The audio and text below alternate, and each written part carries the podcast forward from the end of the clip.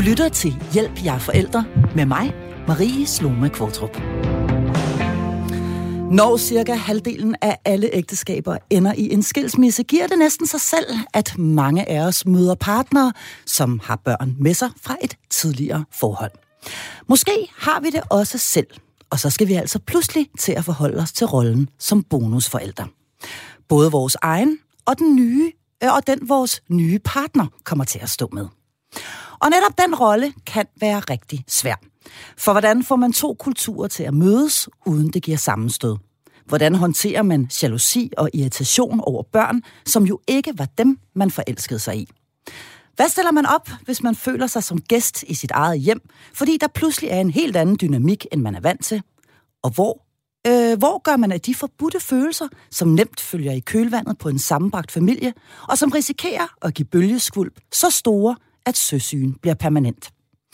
Alt det skal vi tale om i denne episode af programmet. Jeg har valgt at kalde den bonusforældre. Og jeg er i rigtig, rigtig godt selskab i dag med to faste medlemmer af mit panel, som i den grad er kompetente til at stille skarpt på dette, måske lidt oversete emne. Det er autoriseret børnepsykolog Marie Tolstrup, specialist og supervisor i psykoterapi med børn, og så er det psykolog og parterapeut Frej Pral. Og du kan ringe eller skrive ind til os undervejs i programmet. Nummeret har ind til er 70 32 2 gange 44. Og vil du hellere skrive en sms, ja, så skriver du R4 efterfulgt af et mellemrum og din besked, og så sender du ellers afsted til 1424. Velkommen til Hjælp, jeg er forælder. Vi kender alle sammen den onde stedmor fra eventyrene. Jeg kan ikke erindre som sådan at have stødt på en decideret ond stefar, Måske en, der bare var ligeglad. I eventyrene er historierne dog altid fortalt fra barnets perspektiv. Men hvorfor er det overhovedet gået hen og blevet en klassisk figur med en ond stedforælder? Frej Pral, øh, hvorfor er det her overhovedet gået hen og blevet en ting i øh, tidernes morgen, hvor man jo altså skrev mange af de her eventyr? Det er et virkelig godt spørgsmål, og jeg ved ikke, om jeg egentlig kan svare på det. Altså, jeg har nogle gæt på, hvorfor det kan være. Ikke? Altså, men det er jo for fordi at der allerede dengang måske har været sådan en eller anden viden om, at der har været noget mere sådan ubetinget, som er strømmet fra de biologiske forældre ned til de biologiske børn, hvor der fra stedforældrene har været nogle andre forbehold inde i billedet, og derfor har man ligesom kunne bruge den figur øh, meget oplagt. Ja. Så til at være, til at være det, det onde i en fortælling. Ja. Du ser jo rigtig mange par i mm. din øh, praksis, øh, som kæmper med netop lige præcis det her med at føre to familier sammen øhm, som jo er det samme, som eventyrene i virkeligheden øh, øh, centrerer sig omkring. Hvorfor er det så svært at føre to familier sammen? Det er det, fordi det er et helt vildt integrationsprojekt, vil jeg kalde det. Altså, jo mere jeg arbejder med sammenbragte familier, jo mere respekt får jeg faktisk for, hvor stor en opgave det er at lave den her integration, som det er. Altså, det er mm. jo to forskellige familier med to forskellige værdisystemer, forskellige vaner. Altså vi mennesker, vi er jo vanedyr. Vi læner os enormt meget op af det, vi plejer at gøre, som vi har gjort i måske 10 eller 15 år, eller sådan med den familie, vi kommer fra. Mm. Og så lige pludselig at skulle flette de vaner og måder at gøre tingene på sammen med en anden familie, der måske har det på en helt anden måde. Det er sindssygt svært og sindssygt kompliceret, og ikke nemt og noget, der tager tid for alle. Mm. Det er den ene ting, der er med det. Det andet er jo selvfølgelig, at når man kommer ind i en ny familie, eller møder et nyt menneske, der også har børn, så siger man jo ikke bare ja til Nå. det her nye menneske, men så også siger til det nye menneskes børn. Jeg hørte engang en psykolog sige, at han havde ønsket sig sådan et ægteskabsritual, altså når man kom ind i en ny familie, hvor man ikke bare sagde ja til øh, den her nye mand eller kvinde, men man havde også de der børn med ind, hvor man også på en måde sagde ja til dem, altså, og mm. faktisk også den her nye mand eller kvindes ekspartner, fordi det handler, hun kommer også til at fylde et eller andet, eller blive en del af ens mm. univers, når man går ind i den her, hvad hedder det, nye relation. Det betyder ikke, at man skal elske de her mennesker fuldstændig, man skal, men man skal på en måde sige ja til, at de kommer også til at spille en væsentlig rolle i ens liv mm. efterfølgende. Så i virkeligheden øh, være bevidst om, at man ikke kun kan vælge øh, en, altså lige præcis den person, man bliver forelsket i, men altså også resten af, af pakken. Ja. Så i virkeligheden et, øh, et, et godt gammeldags øh, kultursammenstød, når man, øh, når man tager sådan to øh, øh, familier og prøver, og, prøver at, at, at smide dem sammen. Præcis. Marie Tolstrup, du er jo børnepsykolog, øh, og du møder jo af, af gode grunde både børnene og de unge, øh, som øh, tit og ofte sidder i de her sammenbragte familier. Hvad er det, øh, hvad er det svære set fra børnenes perspektiv?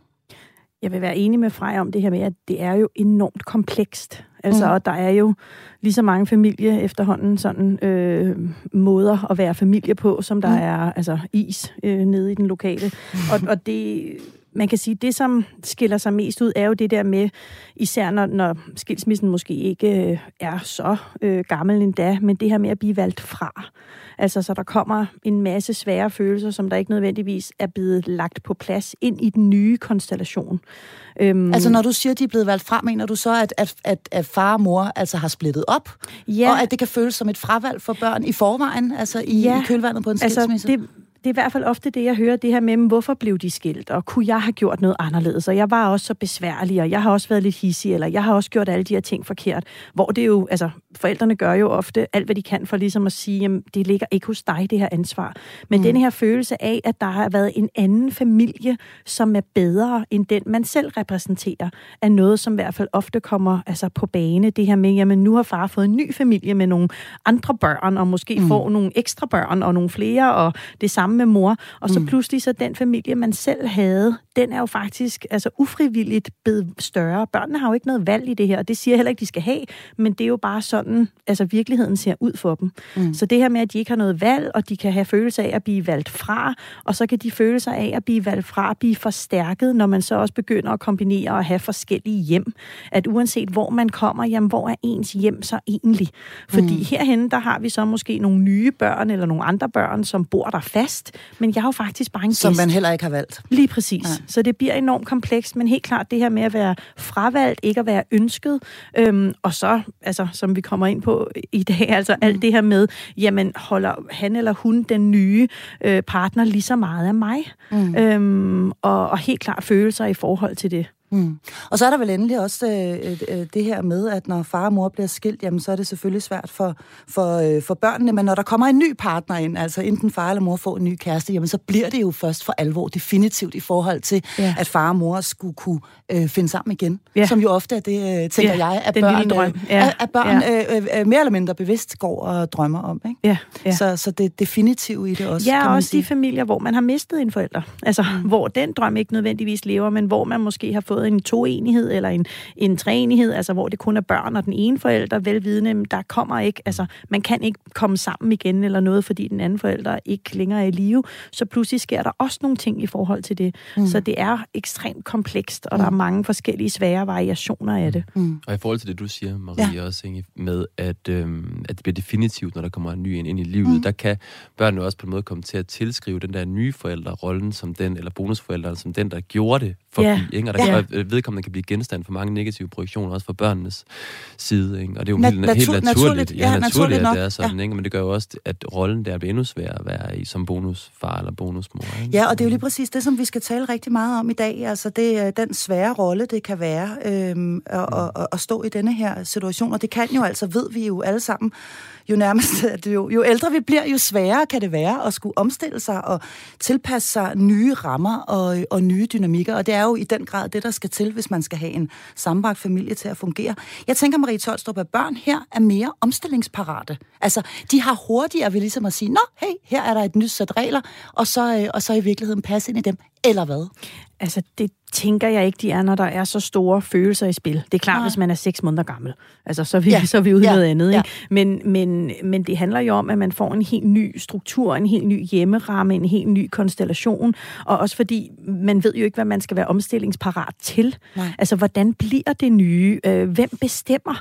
Og jeg får også lidt lyst til at sige, i forhold til det der med eventyrene, der er jo rigtig mange netop om den onde stemmer, men der er jo lige så mange i de eventyr om den vage far, ja, som ikke siger nok. fra. Ja, sjovt nok, og som ja. ikke står op for sine børn. Ja. Så der er jo en masse fortællinger, som jo vi ja, selv fortæller vores børn og alle de her ting. Og, og der er det jo også fra børnenes perspektiv, det her med, om det enten er mor eller far, jamen hvornår står du op for mig?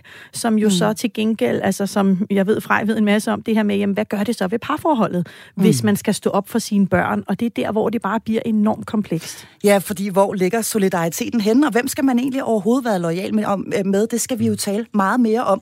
I løbet af ugen her, der har vi spurgt både i programmets Facebook-gruppe, men også på både Frej og Maries øh, Instagram-konti, hvad folk de gerne ville øh, have, vi tog op i øh, dagens øh, udsendelse. Og det er der altså kommet rigtig mange gode spørgsmål og kommentarer ud af. Og en af dem vil jeg læse højt nu. Den lyder sådan her. Bor med min kæreste gennem fem år, hans to børn på 12 og 14, og min datter på 16, der er på efterskole og bagefter flytter hjem til sin far. Min datter har lært både af sin far og mig at være deltagende i det huslige. Det har min kærestes børn ikke. De er virkelig dejlige dog. Øh, de er virkelig dejlige. Dog bliver jeg en skyggevoksen på sidelinjen, nu hvor jeg ikke er en rigtig mor herhjemme. Hvor meget må mine grænser, standarder fylde i deres familieliv? Vi er gode til at give hinandens biofamilier alene, øh, alene plads og tid, så, øh, så jeg skal ikke blande mig i, hvad de og deres far laver. Men jeg bor her jo hele tiden, og synes, det er svært, at huset hver anden uge vælter. Vi har et godt, kærligt liv overordnet set, og jeg nyder deres måde at være mennesker på. Jeg har forsøgt at lade stå til i den uge, de er der. Det blev bare virkelig klamt, og det var helt fint øh, for dem, men det var det ikke for mig. Hænger den bare på mig, eller hvad? Mm. Marie Tolstrup og øh, Frej Pral, et formentlig helt klassisk eksempel på noget, der bare er sindssygt irriterende og i virkeligheden meget, meget konkret, nemlig mm. husligt arbejde, hvor man har en fuldstændig forskellig opfattelse af, hvilken standard der skal være. Denne her mor og bonusmor, øh, hun spørger meget konkret, øh, hvor meget skal hun insistere på, at, at, at hun får det, som, som hun gerne vil have det. Hvad vil du sige til hende, Frej? Jeg hæfter mig med flere ting i det, hun skriver. Altså mm. først og fremmest synes jeg, det er jo meget dejligt og betryggende, at hun skriver flere gange, eller man mærker kærligheden til de der bonusbørn i det, hun ja. skriver. Ja. Altså, de er dejlige, og hun kan godt lide at være sammen med dem overordnet set. Og det men de råder helvede til. Men de råder helvede til. Men, men det er stadigvæk fundamentet, altså det der med, at, at hun godt kan lide dem. Hvis det ligesom mm. er på mm. plads, at de godt kan mærke, at hun godt kan lide dem. Det er simpelthen mm. så afgørende forudsætning for overhovedet at kunne begynde at snakke om, hvordan man egentlig gerne også vil have det, altså sådan derhjemme, mm. hvis det ligesom er på plads. Så det, det hæfter jeg mig ved, og det synes jeg er rigtig dejligt. Og så tænker jeg, selvfølgelig skal hun da, hvad hedder det, markere, hvordan hun også gerne vil have det. Det er da klart. Men det, man kan gøre, det er, altså, man, hun bliver nødt til at have respekt for, det er også måske et sårbart område for hendes mand, at hun går ind og mm. snakker om de der ting. Men hun kan snakke med ham om, høre her, jeg ved godt, det er dine børn, og I gør det på jeres måde. Og jeg er klar over, at det måske kan være lidt sårbart at snakke om det her. Mm. Hvad hedder det? Har en respekt for den der sårbarhed der. Men prøv her, jeg, jeg bliver simpelthen nødt til, at vi snakker om, hvordan øh, reglerne er herhjemme, fordi jeg kan simpelthen ikke orke at være i det på den her måde. Mm. Og han så kan lytte ind i det. Altså derfra, sådan vil jeg helt klart øh, gøre det, fordi selvfølgelig skal hun ikke gå, fordi det der kan ske jo, hvis hun mm. overhører det mm. og går øh, uge efter uge. Ja, og ligesom æder, og, og, og, og æder den der. Ja, og det er der jo mange, der også gør. Altså ja. ikke for sat grænser, ikke for ja. sig, hvordan de gerne vil have det. Så bliver de jo mere og mere irriteret på de der børn. De går mm. sådan, og det, og det er jo heller ikke for børnenes bedste. Så den der kærlighed, vi kan mærke, der er i, hvad hedder det, beskeden nu. Ja. Den vil måske ikke være der om et par år, hvis hun uge efter uge går og æder de der Og så vil det måske ting. gå hen og ende med en øh, decideret overtrukket, øh, overtrukket konto. Præcis, og det er jo øhm. heller ikke i børnenes interesse, så derfor synes mm. jeg helt klart, at man skal mm. snakke med hinanden. Jo, men også det her med, tænker jeg, at igen bare tilbage til, at forældrene står for opdragelsen, og det er mm. jo ikke kun altså, mor-far, det er lige så meget den voksne konstellation, som der er i enhver given familie. Mm. Så der er jo også, altså vi skal jo også huske på, at krav og rammer og struktur og opdragelse, det er jo ikke ekskluderende fra kærligheden. Altså der er nogen, der kommer til nogle gange at misforstå, når men jeg vil hellere vise kærlighed, end jeg vil være skrab. Jamen, hvorfor udelukker det ene det andet? Altså man kan jo godt være kærlige og have faste rammer og struktur. Og jeg tænker også, at når vi netop nogle gange ser de her eventyr med de onde, altså af den ene og den anden, jamen som forældre bliver vi jo nogle gange onde, for det er os, der bestemmer. Og vi synes nogle gange, altså ja, det er sådan her, det er, og det er det, jeg siger, men det kan jo være mega nederen for børnene. Og så bliver vi jo per automatik de onde, om mm. man vil. Mm. Men jeg synes det her med, at altså, som partner, så sætter man nogle regler, man sætter en struktur, og så tænker jeg, at det skal man forvente, at alle i den husholdning, eller om man vil, skal følge, fordi hvad med de børn, som så også ser de andre børn ikke behøver at følge det. Mm. Altså, der vil jo også komme nogle følelser af uretfærdighed, og hvorfor må de få lov at lade være, og alle de her ting, så det kan skabe en masse forvirring, og jeg synes egentlig, det bliver et misforstået hensyn, at man er på ferie. Og det er lidt øh, den problematik, jeg også møder en gang imellem, det her med, når man har de her sådan 7-7-ordninger, for eksempel. Ja, og så, det er jo det, der er tale om her, for ja, hun siger, hver anden ja, uge, der vælter præcis. hele huset, ikke? Jo, og der er det sådan lidt, nu er du her i denne her uge, nu skal vi fandme bare hygge os. Der skal ikke være krav, der skal ikke være noget som helst, helst. Vi skal bare have det rart. Mm. Og det betyder jo, at børnene bevæger sig mellem to hjem, hvor der egentlig ikke nødvendigvis bliver sat de samme krav og rammer, som der gør for de andre børn, som ligesom er fast, øh, hvad kan man sige, bestaltet ja, altså, det hvis ene der, er hvis der er fælles, Præcis. fælles børn, ja, eller ja. tidligere børn, der bor der fast eller noget. Ikke? Mm. Øhm, ikke tidligere på den måde, men ja. men, øhm, men netop mere det her med, jamen, hvor kommer rammerne, strukturen, opdragelsen ind i billedet, hvis det er, at det bliver at tage på ferie, når man kommer hjem hos den ene eller den anden. Det synes jeg er rigtig problematisk problematisk. Men man bliver jo altså også sindssygt irriteret på sine egne børn, og Ja, det ved selvfølgelig. vi jo alle sammen, alle os, der har det, fordi de både roder og larmer, eller de overholder ikke de aftaler, man har lavet, og alt muligt andet. Men hvorfor er det så meget sværere at få lov til at udtrykke sin øh, irritation i en sammenbragt familie? Altså, hvor, hvor, hvad, hvad, hvad, hvad er forskellen? Jamen, ja, forskellen er jo, at du, altså igen, vi er tilbage ved det der hvilesritual, jeg snakkede om til at Mm. starte med, ikke? Altså, hvor man ligesom siger ja til de der børn. Altså, hvis man havde en klassisk familie, så er der på en måde en, en vi har den samme kærlighed, mor og far, til vores Mm. eget, Mm. egne børn, ikke? At det er vi Mm. på en måde ikke i tvivl om, så det er på en måde nemmere at tolerere. Altså, jeg ved, han elsker dem inde under Ja. alt det der, ikke? Og jeg ved, Ja. hun elsker dem ubetinget inde under alt det der halløj, der kommer ud.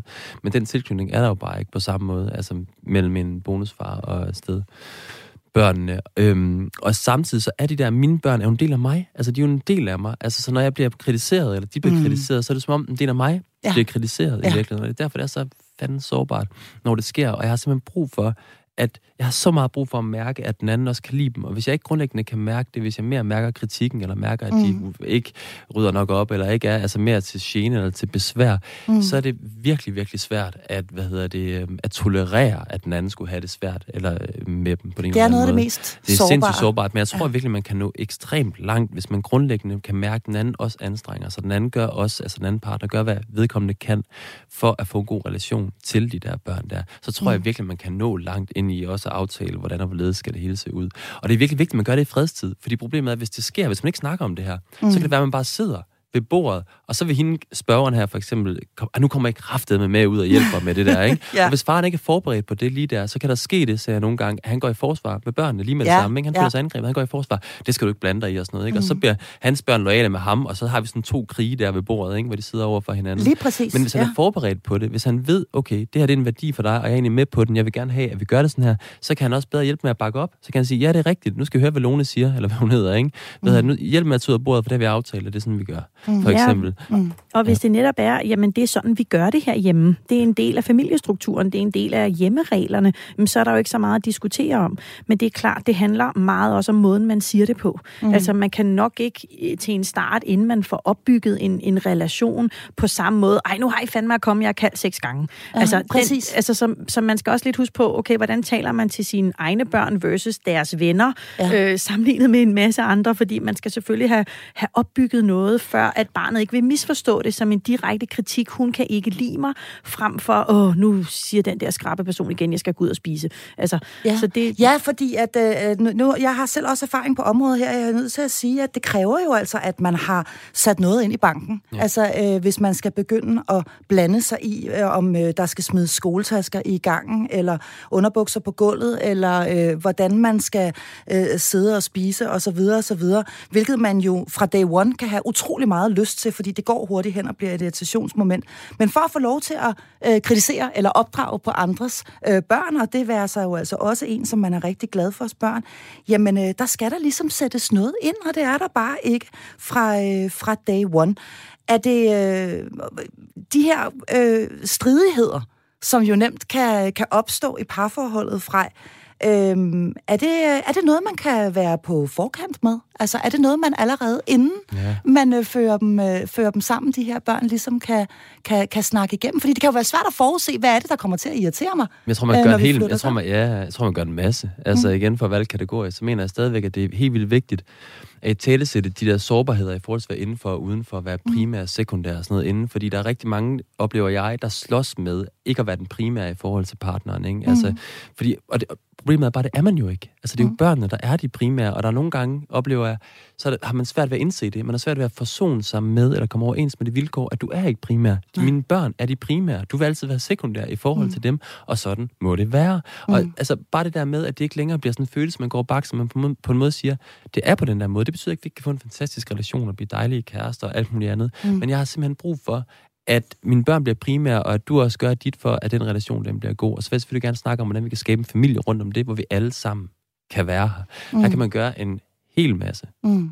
Ja, fordi det er jo altså ikke særlig sjovt, når øh, andre mennesker de ligesom øh, går til angreb eller bliver irriteret på ens børn. Det kender vi jo alle sammen godt, og det skal, øh, altså man skal have en helt særlig position, og man skal have aktier i de her børn, for man overhovedet har lyst til at lytte. Sådan har jeg det i hvert fald øh, personligt. Det er de mm. færreste mennesker, der må sige noget øh, mm. negativt om, øh, om mine børn, hvis jeg ikke skal gå i total forsvarsposition. Marie Tolstrup, jeg har lyst til at spørge dig, hvad gør det egentlig ved børnene, hvis de kan fornemme, at øh, de voksne de øh, bliver irriteret på dem? Altså, hvad, hvad, hvad er det for en sådan grundlæggende følelse, det, det vil sætte ind i et barn, hvis de ligesom kan mærke, at nu kommer jeg hjem til far, øh, og her er fars nye kæreste, og måske også hendes børn, øh, og hun er skide irriteret på mig.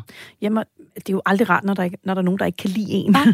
og man ja. kan sige, det er jo igen, vi er lidt tilbage til det her med ikke at blive accepteret, ikke at blive tilvalgt, ikke at blive, altså få lov at være en del af en ny familie, man faktisk ikke selv har valgt. Og det er jo mm. her, jeg nok øh, helt klart bliver meget tydelig på børnenes vegne i forhold til, at det er jo her, de voksne simpelthen må tage sig sammen. Mm. Altså, man, har jo, man er et voksen menneske, og der er forskel på voksne og børn, og har man tilvalgt dels at gå fra en partner og hen til en anden, eller bare tilvalgt en partner, der har børn for tidligere, så følger der et kæmpe ansvar med, og det skal man jo overveje, om man kan stå indenfor.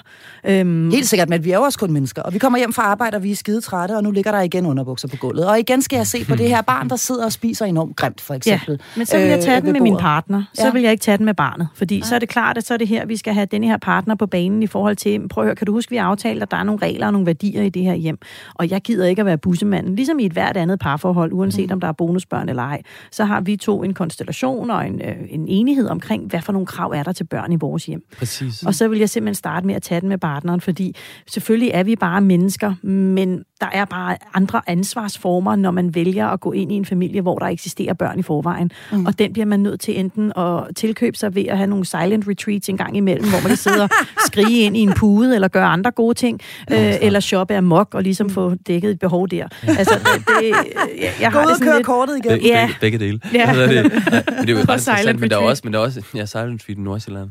Hvad hedder det? Um, Øh, jeg, vil, nej, jeg vil sige det var, at, det, at ansvaret er jo en ting, men noget andet er jo også, det er jo noget, der er også en virkelighed, ikke? fordi det er godt, mm. at du kommer hjem og er pistret, mm. og du gerne vil sige til det bare, nu, nu, stopper, nu stopper du med det der, der vil ikke ja. have det. Men som bonusforælder, altså for et barn, der kigger på en bonusforælder, på en måde ved man, barnet jo godt, du er en, der kan komme og gå. Altså mm. et eller andet sted. Altså mine ja. forældre, de vil altid være der. Du er ikke mm. konstant i mit liv. Du er ikke en konstant i mm-hmm. mit liv, og der er ikke en tilknytning på samme måde, som der er til forældrene. Mm. Og når den ikke er der, så er der bare helt automatisk ikke den samme respekt. Altså der er ikke mm. den samme, altså det, det kommer ikke af sig selv, som du selv sagde, Fine Marie, det der med, at der er ikke blevet sat i banken. Altså den Nej. er ikke blevet bygget Nej. op endnu, den der relation. Så, det, så du kan godt tage den, og jeg kan godt forstå, hvis man ikke kan lade være med at tage den, fordi man er træt. Man kan bare ikke forvente, at barnet siger, nej, det er da rigtigt, det var da en, det var da en super idé, jeg stopper da lige med det med det samme. Mm. Tværtimod, så vil barnet... Nej, jeg har aldrig hørt før. Det var da en god point super, det var super fint, ikke? Lige med det samme. Det, ja, så stopper man. Nej, tværtimod så vil barnet gå kontra, ikke? Og barnet mm. vil, øh, hvad hedder det, blive mere trodsigt og måske bare skrue op for den smasken, der allerede er i gang, ikke? Yes. skal, nu skal man virkelig yes. lige se, hvad det er. Det er ja. egentlig som en form for test også, er det måske. Men, men bare for at sige, at det, det skal etableres, alt det der mm. også, før man ligesom kan gøre det. Samtidig, så er det jo også bare vigtigt, som Marie også var inde på tidligere, at man bliver nødt til at finde en måde at få sine grænser og sine værdier øh, med ind i familien. Fordi mm. hvis man ikke får det, så vil man også gå og blive grundorienteret på det, og det vil heller ikke være godt for mm. relationen, og det der, man skal sætte i banken. Så man sgu ikke lyst til at sætte mm. noget i banken. Nej, men der er jo altså også de børn, som, øh, og det er jo ikke, fordi de er onde, men de her børn, som synes, at det er bare pisseirriterende, at far har fået en øh, ny kæreste. Og hende, øh, øh, hende synes jeg egentlig godt bare må smutte. Øh, og som ligesom kan øh, øh, finde, altså ligesom her for, kan øjne muligheden for i virkeligheden at skabe splid øh, imellem, øh, imellem parret, altså imellem, lad os nu sige, faren og farens nye kæreste kæreste. Øhm, hvad skal man være opmærksom på her, øh, fra Pral? Fordi altså, hvis et barn mere eller mindre bevidst øh, ser det som sin fornemmeste opgave, simpelthen at splitte de voksne ad.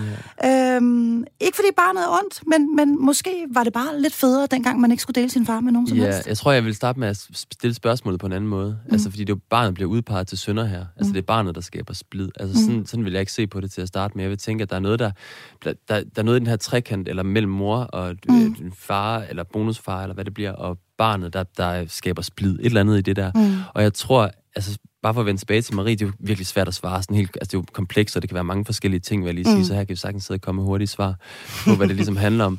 Men for at vende tilbage til det, Marie, hun sagde mm. tidligere, øh, med den, øh, altså sted, altså den vage, du sagde, den vage, vage far, var det ikke sådan, det var? Som ikke stod op, som ikke stod op for sine børn. Den vage far, der ikke stod op for børnene, det, ja. op, det oplever mange gange, altså meget generaliserende sagt det her, i, hvad hedder det, øhm, i mine terapier med sammenbragte familier, det er, at der er en eller anden far, som er kommet ind i et nyt forhold med en ny kvinde, og for mange mænd er det sådan, at kvinden, hun bliver det eneste sted, hvor han ligesom får, altså bliver forsynet følelsesmæssigt. Han bliver meget afhængig af den der kvinde der, ikke? Så mm. nogle gange kan han godt glemme børnene mm. lidt i det der, når han har fundet den der nye kvinde, for nu har han bare hægtet sig på hende, og det er blevet så, åh, så dejligt og vigtigt og sådan noget, ikke? Og mm. det skal han ikke slippe det der. Ja, så og happy wife, happy life. Happy wife, happy life, ikke? Og han mm. bliver konfliktsky ind, mm. ind i det der, og han har svært ved at sige, på det her, det er det mine børn, og jeg har brug for, at vi får det her til at fungere. Og mm. hvis børnene ligesom øh, mærker det, ikke? De mærker, far, han står sgu ikke op for mig rigtigt, han er ikke rigtig, han, er, han har ikke vores ryg i det. Så vil de øh, protestere og skabe splid, som vi kalder det, ikke? Så mm. jeg vil igen sige, det, vi er tilbage ved, nu siger jeg altså far, det kunne også godt være mor, men typisk i sådan nogle situationer vil jeg sige, det er en far, der ikke er, står op for sine børn og siger, hallo, det er dem her, der er det vigtigste, og jeg har brug for, at dig, øh, du arbejder med relationen til dem på en god Så det handler i virkeligheden om øh, lo- loyalitet, altså det her med, at øh, børnene ikke er i tvivl om, at min far ja. som jo trods alt er ham, jeg har min tilknytning til, og ham, Præcis. jeg besøger hver anden uge, eller hver anden weekend, ja. eller hvor meget det er, ja. at, øh, at han, er på, han er på min side. Ja, han er på min side, præcis, men jo selvfølgelig også, at stedmoren i det her tilfælde kan sige til de der børn, der jeg har ikke nogen intention om at tage jeres mors plads, for der kan jo også være på spil, de kan også have loyalitet med morkørende, ikke? Altså, de vil ikke knytte mm. sig for meget til den nye, fordi hun er den onde i citationstegn, der mm. er stjålet, eller brudt det hele. Mm. Men at den, den nye bonusmor, der kan sige, på det her, jeg har ikke nogen intention om at være jeres mor, eller I har garanteret en dejlig mor, eller I har en dejlig mor et andet mm. sted. Jeg har ikke nogen intention om at tage hendes plads. Jeg håber, vi kan få en god relation øh, på sigt, og vi tager den tid, det nu engang skal tage. Jeg har ikke brug for at forsere den øh, frem. Det må vi tage i det, det tempo, vi nu engang kan tage det. Og så hører jeg jer begge to sige, at, øh, at de voksne altså hele tiden skal have fokus på rent faktisk at blive ved med at være øh, de voksne.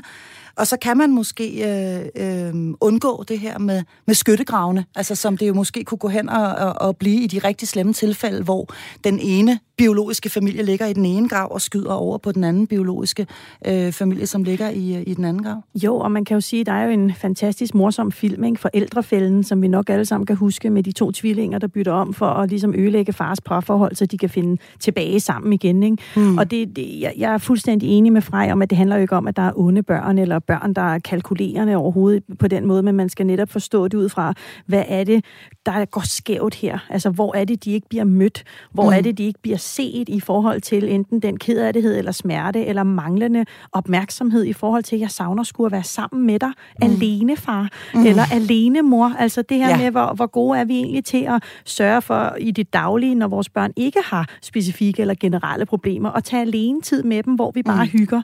Og det, og det er sådan nogle ting, som man egentlig nogle gange skal mindes om at gøre, øhm, for bare at få skabt kvalitetstid sammen. Mm, og altså lige præcis det her med øh, alle øh, øh, tricksene og, og værktøjskassen, det skal vi altså tale meget mere om nu. Du lytter til Hjælp, jeg er forældre. Ja, det handler om at være bonusforældre i denne uges episode af programmet, hvor jeg har psykolog og parterapeut Frej Pral og børnepsykolog Marie Tolstrup med mig i studiet. Vi har talt om det kultursammenstød, som ofte opstår, når man vælger at smide to familier sammen. Om irritationen over, at ting bliver gjort på en anderledes måde, end man selv synes er den rette. Og om de gnidninger, der nemt, det, det nemt kan give imellem de voksne. Og så om i det svære, at nogen kritiserer ens børn. Jeg vil lige sige, at øh, du kan stadigvæk ringe ind til os. Det gør du på 72 30 2 gange 44. Du kan også sende en sms, og her der skriver du øh, R4 og sender afsted til 1424. De fleste af os kender det godt. Det er bare svært at tage imod kritik af sine egne børn. Vi må gerne selv synes, at de er pisse irriterende, men andre skal helst ikke påpege det.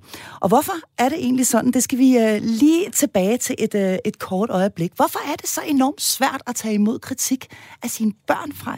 Hvad er det, der er på spil her? Jamen, jeg tror, der er mange ting på spil. Altså, men vi, det er en gentagelse af det, jeg sagde tidligere. Ikke? Ja. Men igen, de der børn, det er nogen, vi har investeret sindssygt mange ressourcer i. Af tid og penge og mm. kærlighed, og jeg ved ikke hvad, vi har investeret i dem. Ikke? Og så lige pludselig nogen kommer og kigger på den der investering og siger, at det, det var da ikke noget særligt, du fik ud af det. Eller sådan. Det, det var ikke ligefrem sådan en, åh oh, nej, tak for det, det er super, du synes det.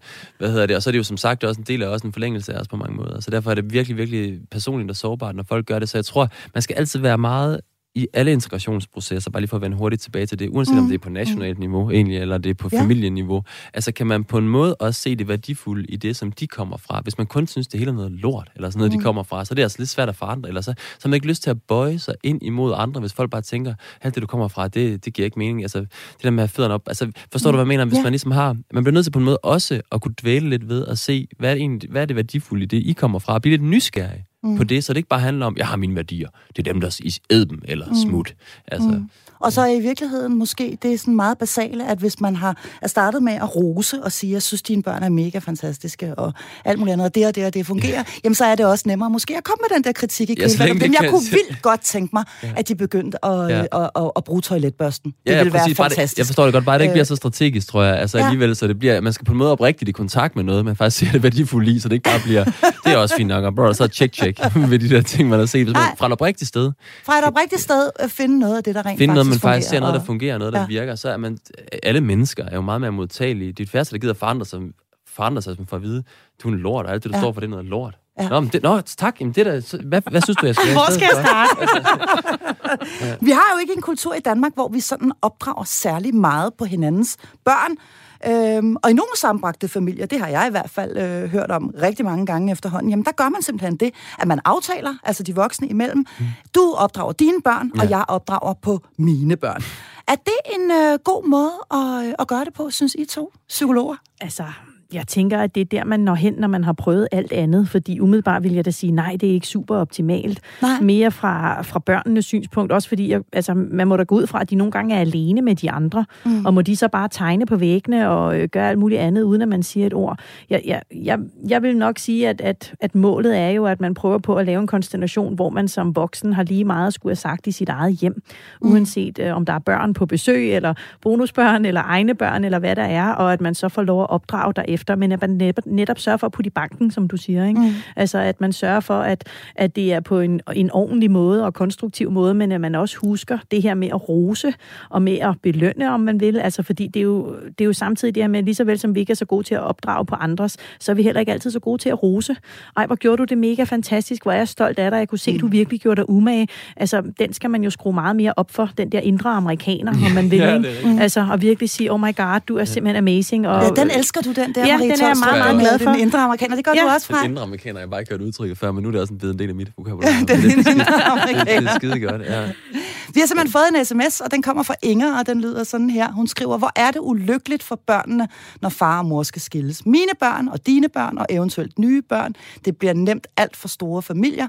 Ingen tid til det enkelte barn, hvilket er en vigtig del af et barns opvækst. Børnene hører ikke hjemme nogen af stederne. Jeg bliver meget, meget trist, når jeg hører om alt det her. Og det er altså Inger, der skriver denne her øh, sms.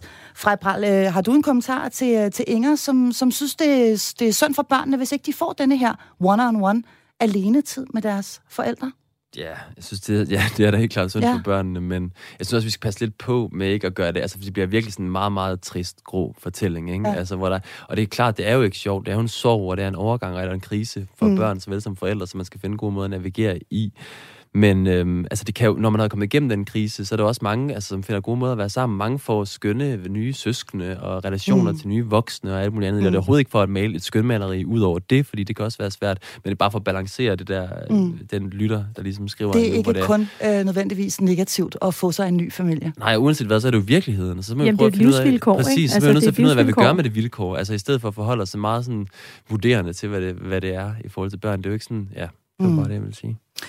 Der er ikke nogen som helst tvivl om, at der er mange svære følelser øh, forbundet med det her at skulle være bonusforældre. Og øh, en af de øh, ting, der kan figurere, jamen det er jo altså, at øh, de her børn i sagens natur repræsenterer den, man elskers fortid, fordi de jo øh, ja, er, er undfanget med en, øh, en anden far eller mor. Det kan give anledning til svære følelser, og prøv bare at høre her, hvad en lytter skrev på Instagram her i den forgangne uge. For mig er det udfordrende, at min ene bonussøn er sin mor op af dage, og den anden sin far. Det gør det sværere at håndtere ham, der minder om sin mor. For hende har jeg jo ikke valgt relationen med, og jeg bryder mig ikke om hende. Hvilket leder til en anden særlig udfordring, som er relationen til moren. Den er svær, og det er så svært, at et andet menneske, som igen ikke er et aktivt tilvalg, skal have så stor og omfattende en indflydelse på vores lille familie. Frej, nu kigger jeg over på dig endnu en gang, fordi hvad er det for følelser, der er på spil i denne her kvinde her, som simpelthen kan se sin nuværende kærestes øh, ekskone mm. i, øh, i et barn? Øhm. Ja, puha. Ja. Det, er ikke, det er ikke så nemt Svar lige på det, Frej. Ja, tak. Jeg tror, der er mange, mange forskellige følelser på spil inde i hende, og jeg tror, Ja. men vi er lidt tilbage ved det der ægteskabsritual, jeg startede med at indlede med, ikke? Ja. Hvor jeg sagde, at når man siger ja til den her pakke, så siger man på en måde også ja til den der ekspartner, den der kommer til at spille. I hvert fald kommer eksen også til at fylde en eller anden, i ens univers på en eller anden måde. Ja. I hvert fald så er det Du- jo også du- en du del kan ikke slippe for den Du person. slipper ikke for den, Nej. fordi at, I- og eksen går jo som vedkommende her også skriver meget præcist, igen i børnene, eller i de Ja. der nye bonusbørn, du får, der er hun også til Mm. mm. stede. Det vil sige, at alle de negative følelser, jeg er rettet mod hende, de bliver også indirekte suget ind af de der børn, der pludselig er blevet en stor del af min Mm. mm. hverdag. Så jeg har, og hun har så også en opgave i at finde ud af, hvad, hvad kan jeg gøre med de her følelser? Hvordan kan jeg på en måde øve mig i at udvikle et venligt forhold til den der eks, der nogle gange er? Problemet Mm. er selvfølgelig, at det kan hun så gøre måske for sig selv, men men det er jo i virkeligheden faren, altså i min optik her, der har det største ansvar, fordi jeg bliver nysgerrig på deres forældresamarbejde. Hvordan er det i virkeligheden? Altså, Mm. det er jo ham, der kan... Det er jo svært for den nye kvinde her at gå ind og gøre noget direkte med den her øh, kvinde, tænker jeg. Mm. Mm. Altså, det er faren, der ligesom har en mulighed for at gå ind og gøre nogle ting her. Altså, Så det kunne man vel i princippet godt. Altså sige, Nå, men nu skal jeg forholde mig til de her øh, to Mm. børn her hver anden uge, eller hver anden weekend, eller hvor meget samkvem der nu er, er, er tale om. Jeg skal lige ud og have en kop kaffe med deres mor. Altså, det Mm. Ja, kunne det man vel i synes virkeligheden godt i den, øh, i den bedste af alle verdener og sige, øh, Fedt. vi to kvinder, som, øh, som jo altså åbenbart øh, nu øh, deler en pulje af, af børn her, Ja. øh, og i øvrigt kender den samme øh, mand rigtig godt, og har set ham nøgen. Måske skulle vi lige gå ud og få os et glas vin. Jamen, jeg synes, altså, man skulle starte med at snakke om den der nøgne krop, når man så mødtes det, det der, den der kaffe latte. Hvad det? Jamen, helt ærligt, Marie, jeg synes, det er det fedte. øh, For I børnenes optik vil det Mm. da være pissefedt. Ja. Altså, det vil være skide godt, at de der kommer og siger, prøv at her, nu er jeg også blevet en stor del af jeres børns liv. Jeg, har, øh, jeg er optaget af at få det her til at fungere så godt som overhovedet muligt. Ja. Også for børnenes skyld, og vores relation betyder også meget Mm. den vej rundt. Og det er idealet, kan man sige, at man kan sidde der øh, og drikke kaffe latte på en Mm. eller anden, hvad Mm. café og snakke. Eller en flaske whisky. Eller en Det flaske whisky og være, snakke om det kunne ens, øh, hvad hedder det, eks-mand og nuværende mand. Ja, måske sammen lige komme med et par staldtips eller præcis, to, ja. Præcis, præcis. Men pointen er mere, at, at det kunne være idealet, ikke? Altså, og så er det problemet selvfølgelig, at der er en masse sårede følelser ofte inde i det der skilsmisse, og, og der Ja. kan, vi ved jo ikke, hvordan han er kommet ud af forholdet med eksen. Det kan være, der har været utroskab. Det kan være, der har været whatever, altså som har efterladt en masse svære følelser i det, som gør, at den her ekskone ikke vil have noget som helst med den her nye øh, kone at gøre. Ikke? Og der Mm. kan være alt muligt, der sidder i klemme. Og så kan der være en misundelse eller en jalousi fra den nuværende kone imod ekskonen. Fordi det er jo sådan, at der ofte er et stærkt bånd stadigvæk, og det skal der jo også være til Mm. eksen. For der er en masse forældresamarbejde og en masse ting, der stadigvæk skal køre derover. Ja, fordi Så- man er jo altså det, der med et populært ord øh, Ja. hedder co-parents. Det Præcis. bliver man jo ved med at være øh, resten af deres liv. Og der oplever jeg rigtig ofte, at der er en jalousi fra den nuværende partner over i det der forhold. Og det, er jo, og det må man jo selv finde en vej i at arbejde med. Der er jo ikke noget, for der er ikke noget forkert i, at de skal have et tæt forhold til hinanden. Det skal de jo, for netop for børnenes skyld skal de have et forhold til hinanden. Mm. Og der, der må man finde et sted at komme af med de der følelser, eller jalousifølelser, man ligesom har rettet imod. Mm. Jamen, og gudske lov, at der er de følelser, jeg tænker, hvis man sidder som den nye partner, må der, der jo også være noget betryggende og noget stolthed i, at ens partner har en tæt relation til et andet menneske, han eller hun har valgt at få børn med. Altså, der er jo også noget positivt i det her. Det vidner jo om, altså, om kærlighed og empati og, og alt det andet i forhold til fortsat gerne vil være en del af sine børns liv, og derfor gerne vil opretholde en god relation til dennes partner, men ekspartner, Men det er jo klart, som Frej siger, hvis der er utroskab og alle de andre ting indover, så gør det det jo alt andet lige enormt komplekst.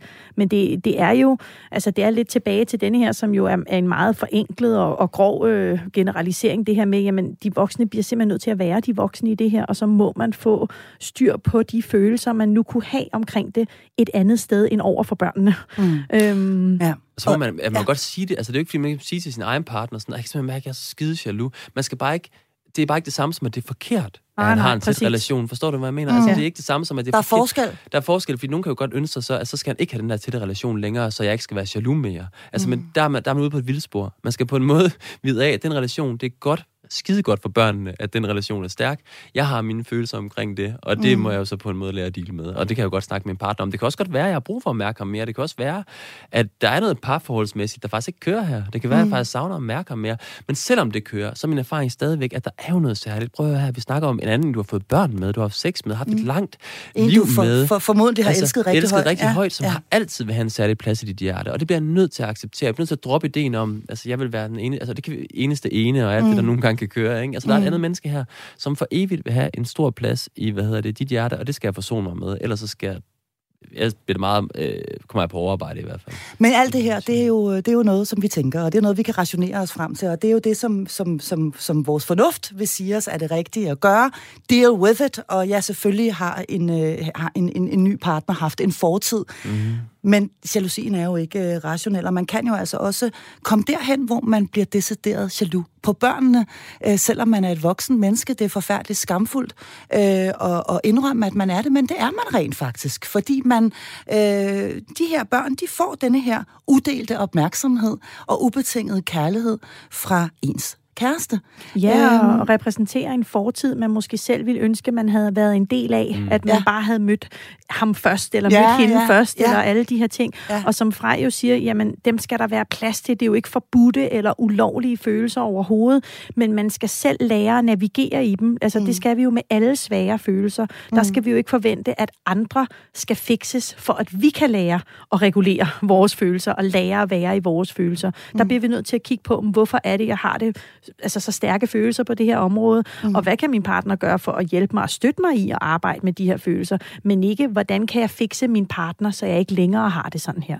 Det er fuldstændig et vildspor, som, som Freja er inde på, ja. Okay, fordi jeg mener, den, øh, den rent fysiske del altså af, af samvær. Altså nu er vi bare helt tilbage til, at vi jo dybest set er pattedyr.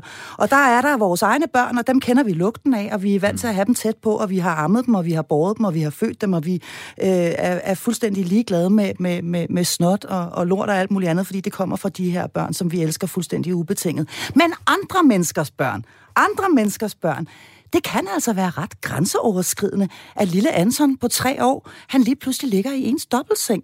Øh, og det er jo helt ind i øh, ens aller, aller øh, mest private intimsfære.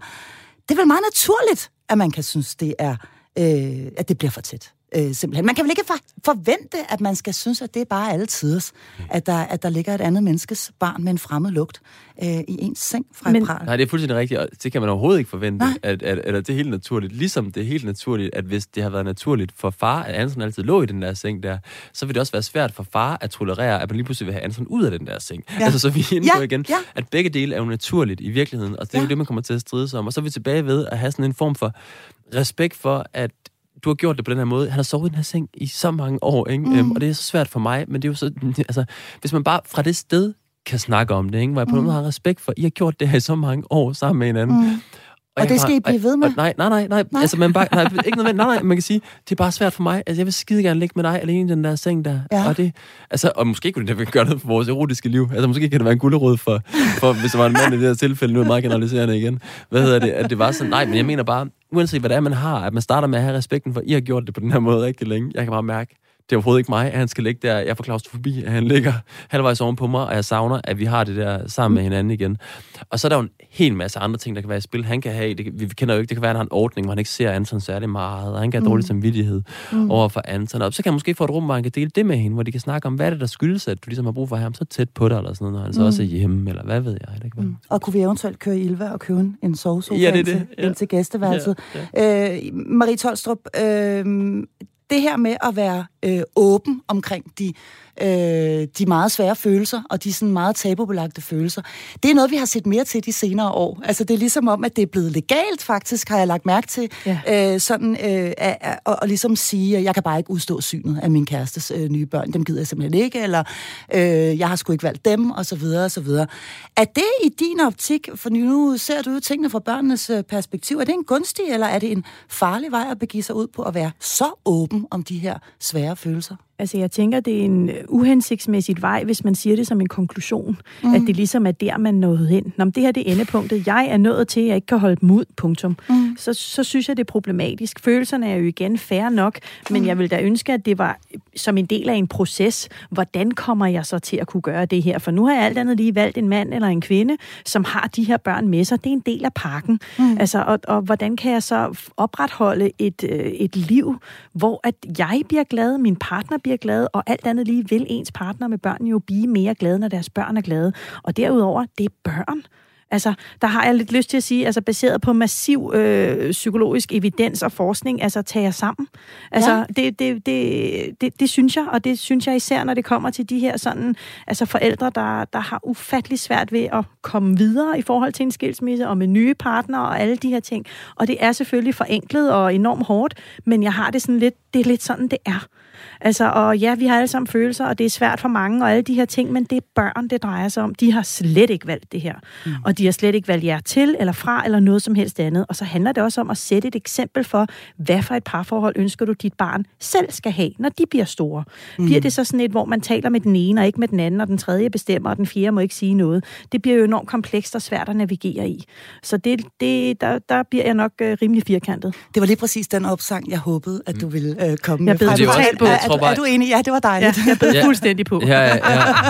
Jamen, både og, altså jeg tænker meget, at øhm, altså, hvis man virkelig har det, hvis man er nået til det, hvis det er endemålet for en, ikke, at det er bare ja. nogle, det er nogle lorteunger, ikke? Ja, dem det må jeg, dem, ikke. Dem, dem kan jeg ikke holde ud. Og det er, sådan er det jo for nogen. Ja. Så, vil jeg, så er det jo også altså, så der er nogle gange, hvor jeg faktisk foreslår, at man dropper integrationsprojektet. Altså, mm, hvis man faktisk mm. er sammen, og man bare kan mærke, at det ikke lykkes det her. Mm. Fordi, og nogle gange, så er der jo faktisk en kærlighed. Altså, en, en oprindelig kærlighed, som ikke har noget med de der børn at gøre, mellem de mm. her to voksne, som kommer til at gå lidt tabt i mm. alt den der, i integrationsprojektet. Og der tænker jeg, altså hvis I kan få det til at fungere uden at bo sammen, eller være weekendkærester, eller hvad ved jeg. Jeg har eksempler på nogle, hvor det kører fint, altså hvor de ser hinanden på en anden basis, hvor børnene ikke er blandet ind i det. Nogle gange, så synes jeg, der er meget kærlighed, der går spildt, fordi mm. der er nogen, der bare tvinger den der kernefamilieskabelon ind i sådan en sammenbragt familie, fordi ja. det er ligesom den øh, skabelon, vi har med os, så skal det være på den der måde, i stedet for at tænke, okay, kan vi bo hver for sig og være sammen på en anden måde, hvor, det der, hvor vi ikke har så meget med de der børn at gøre i virkeligheden, hvor vi slipper mm. for at komme ind i dilemmaer om opdragelse eller det ene eller andet det tredje ja. med dem. Ja. Og det er lidt interessant, du siger det, fordi ja, det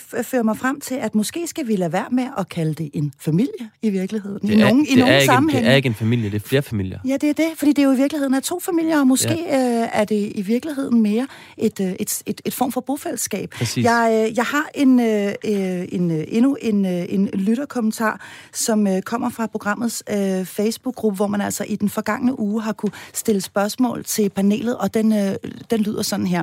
Jeg er flyttet sammen med min kæreste 1. maj i år, og har for anden gang i mit liv bonusbørn. To nye, og så er jeg selv mor til to. Helt konkret er det bare vildt svært at lave fælles rammer, egne rammer, regler, plads. Alle ved, at det er en god idé det er lidt sværere sådan at gøre det i virkeligheden.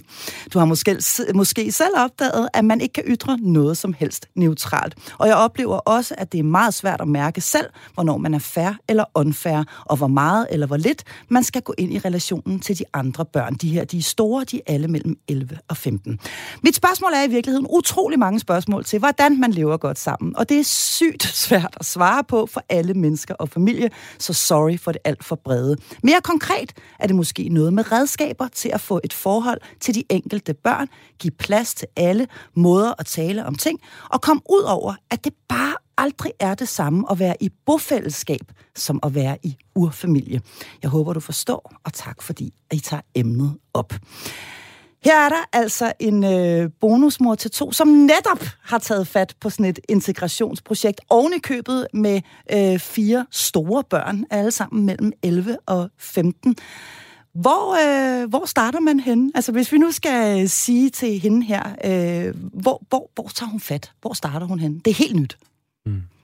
De laver masser af regler. Jeg elsker mm. jo regler. Regler ja. er fantastisk. Ja. Det skaber struktur og trygge rammer. Jeg tænker, det er de voksne, der sætter sig ned og siger, okay, hvad for værdier er det, vi gerne vil fællesskab give til vores børn, og hvordan ser det ud? Og det er mm. klart, der skal ikke være 800 regler, der skal typisk helst være fem regler. Mm. Og det, jeg synes, jeg er mest vild med med det her spørgsmål, det er faktisk nysgerrigheden omkring, hvordan lykkes vi med det her. Ja. For det i sig selv er jo amen, så fantastisk. Det er et godt udgangspunkt. Jamen, det er et sindssygt godt udgangspunkt. Men hun er jo sikkert som... forelsket. Hun vil rigtig gerne. Hun er de lige flyttet sammen her. Ja, men hun er også nysgerrig og forelsket i ideen om at få det til at lykkes. Mm. Øhm, og det tænker jeg er et sindssygt godt udgangspunkt. Og den her mm. nysgerrighed omkring, uh, hvad gør jeg, og hvad kunne være godt her. Men det der med at sætte sig ned og sige, ja, præcis, hvad har du brug for, kære partner, i det her? Hvordan vil det se ud, hvis det lykkedes for dig, og hvordan vil det se ud, når det lykkes for mig? Og så lave nogle grundregler omkring, apropos det, vi har været inde på, må man opdrage på hinandens børn? Hvad må man opdrage på? Hvem går man til? Hvad gør man? Hvad er konsekvenserne? Alle de her ting. Og så tager de snakke vel vidne, som du selv nævnte, Marie, at man laver en masse fejl, for det gør vi alle sammen. Oh, yes. Men, men så Ja. samler man op og siger, okay, det gik rimelig galt, hvad gør vi i stedet næste gang? Og det der med at vende tilbage, både til sin partner, men i den grad også til børn, og sige, ved du hvad, der kunne jeg mærke, der bøger alt for skrab og sur på dig. Det er jeg simpelthen så ked af. Mm. Øhm, du skal bare vide, at der glemte jeg lige et øjeblik, og sådan skal jeg selvfølgelig ikke tale til dig, for du kender mig ikke så godt endnu. Men du skal vide, at det er jeg altså ked af. Den er jo sindssygt vigtig, for der er børn, apropos omstillingsparate, mm. altså der kan de jo godt være rigtig, okay, om fair nok, så lad os komme videre. Mm. Så det der med at være åben og nysgerrig over for, hvordan kan det se ud, hvad kan vi gøre her, og hvad kan vi forvente? For nogle gange er det også det her med, hvordan ser succesen ud? Mm. Altså det er også sådan lidt, når man, altså mm. apropos øh, fra, at jeg sidder med folk, der kommer i behandling, jamen, mm. hvorfor er du her i dag? Jeg vil bare gerne være glad.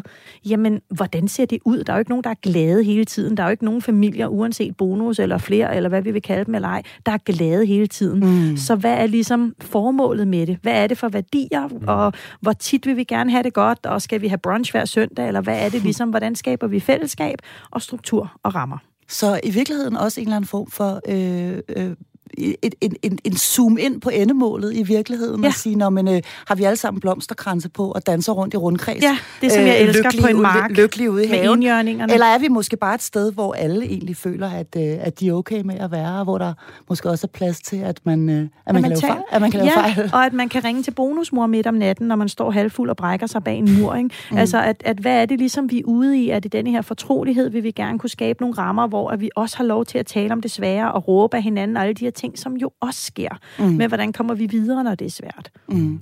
Og det er jo selvfølgelig det her med, at vi kender ikke hinanden. Altså, øh, nu er de her lige startet her, mm. og nu skal de lige pludselig til at deles om, øh, om, om hjemmets øh, fire vægge. Hvor konkret, Pral, skal man være, altså når man taler om de her ting?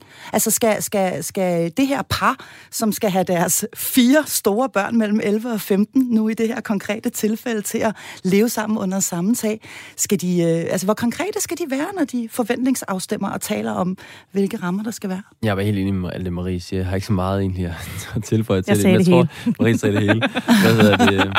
Godt, jamen, så siger vi Nej, tak for nej, i dag. nej. altså, jeg tror, det, man kunne tilføje, det var, at efter mor og far måske lige har haft det der møde, ikke, hvor man mm. helt fordomsfrit og nysgerrigt ligesom har undersøgt, hvad kommer du fra, mm. hvad er dine værdier, hvordan har I gjort det derhjemme? Mm. Øhm, når man har haft en snak med sin partner, sin, der, kan man så have en snak alle sammen? Jeg kunne godt tænke mig, at man Ja. havde sådan en Ja, familie, famili- familieråd. Ja, Ja, præcis. familiemøde, hvor man ja. bare så snakkede, hvor man tog børnene med ind og sagde, mm. hvordan har I gjort det før? Hvor børnene også kan mærke den her nysgerrighed fra forældrenes side. For nu skal vi jo have det her lille bofællesskab, på det du sagde Ja. før, ikke? Ja. op og køre. Og Ja. når man skal have et bofællesskab, bofællesskab op og køre, nu er det nogle, jo mellem 11 og 15 børn. Det var mellem Hvordan- 11 og 15, Præcis, ja. dem kan man sagtens sidde og snakke med om, hvordan har I gjort det tidligere, ikke? Og hvordan, mm. hvad synes I kunne være rimeligt eller urimeligt? Altså bare det, og det er jo ikke fordi, at de skal bestemme det, det gør de voksne, men for ligesom at høre deres perspektiv.